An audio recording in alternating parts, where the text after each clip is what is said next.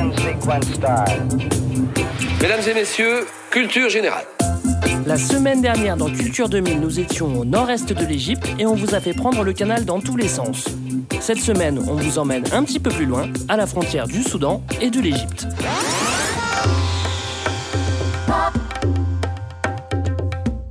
Bienvenue à Birtawil, petite région frontalière grande comme 300 000 terrains de foot. Un territoire qui n'a pas grand intérêt déjà parce qu'il est au milieu du désert, qu'il n'y a pas de ville, pas de route, pas d'habitants et aucune ressource à en tirer. La grande particularité de Birtawil, c'est de n'être revendiqué ni par l'Égypte, ni par le Soudan, ni par personne d'ailleurs. Ce qui en fait donc la dernière Terra Nullius de la planète. Une Terra Nullius, qu'est-ce que c'est? La définition actuelle dit que c'est une terre qui peut être habitable, mais qui n'est possédée par personne, qui ne relève pas d'un État. Pendant l'expansion coloniale de l'Occident, la définition était un peu différente.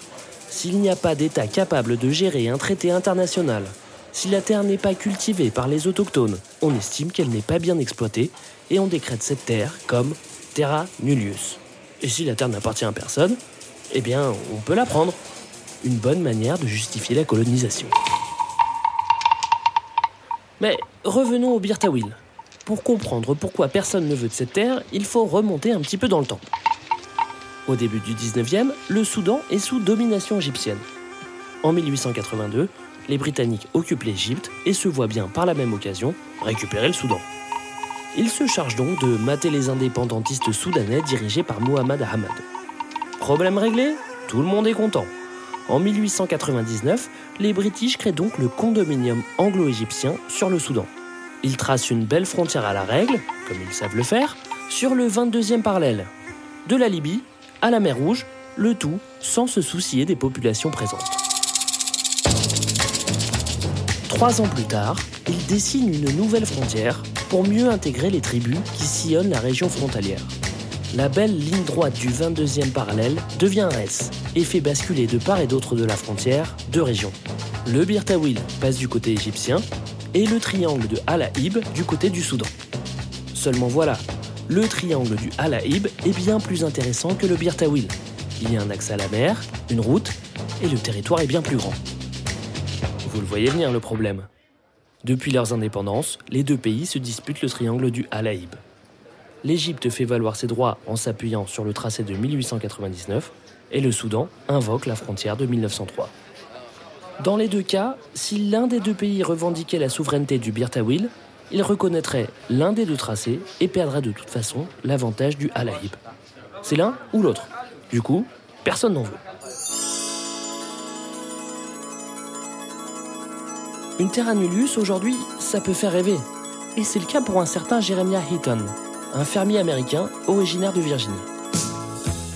Jeremiah a voulu exaucer le rêve de sa fille, à savoir devenir princesse. Ni une ni deux, en bon père de famille, le fermier fait des recherches et vise le Birtawil pour devenir roi et faire vivre à sa fille Emily un conte de fées. En 2014, Jérémia pose son drapeau au Birtawil et se proclame roi du royaume du Soudan du Nord. Bon, euh, le problème, c'est qu'il ne suffit pas de planter un drapeau sur une terre annulus pour devenir roi. La difficulté, c'est de se faire reconnaître par d'autres États. Et il faut bien avouer que la liste des pays non reconnus est longue avant qu'on puisse s'intéresser à ce pauvre royaume. Mais Jérémia ne se décourage pas. Il vend les droits de son histoire de bon papa poule qui veut faire plaisir à sa fille au studio Walt Disney, immédiatement accusé d'encourager le colonialisme. Peu importe, Jérémia décide alors de lancer une campagne participative pour faire de son royaume une terre de recherche en production agricole et d'énergie renouvelable. Malheureusement, rien de ce dégoulinant conte de fées n'aboutira. Le Birtawil est toujours terra nullius et le triangle de Halaïb est occupé par l'Égypte, même si le différent n'est toujours pas réglé. Moralité, si vous souhaitez faire de votre fille une princesse, évitez les territoires africains anciennement administrés par les Britanniques et concentrez-vous sur les astéroïdes et les planetas nullius.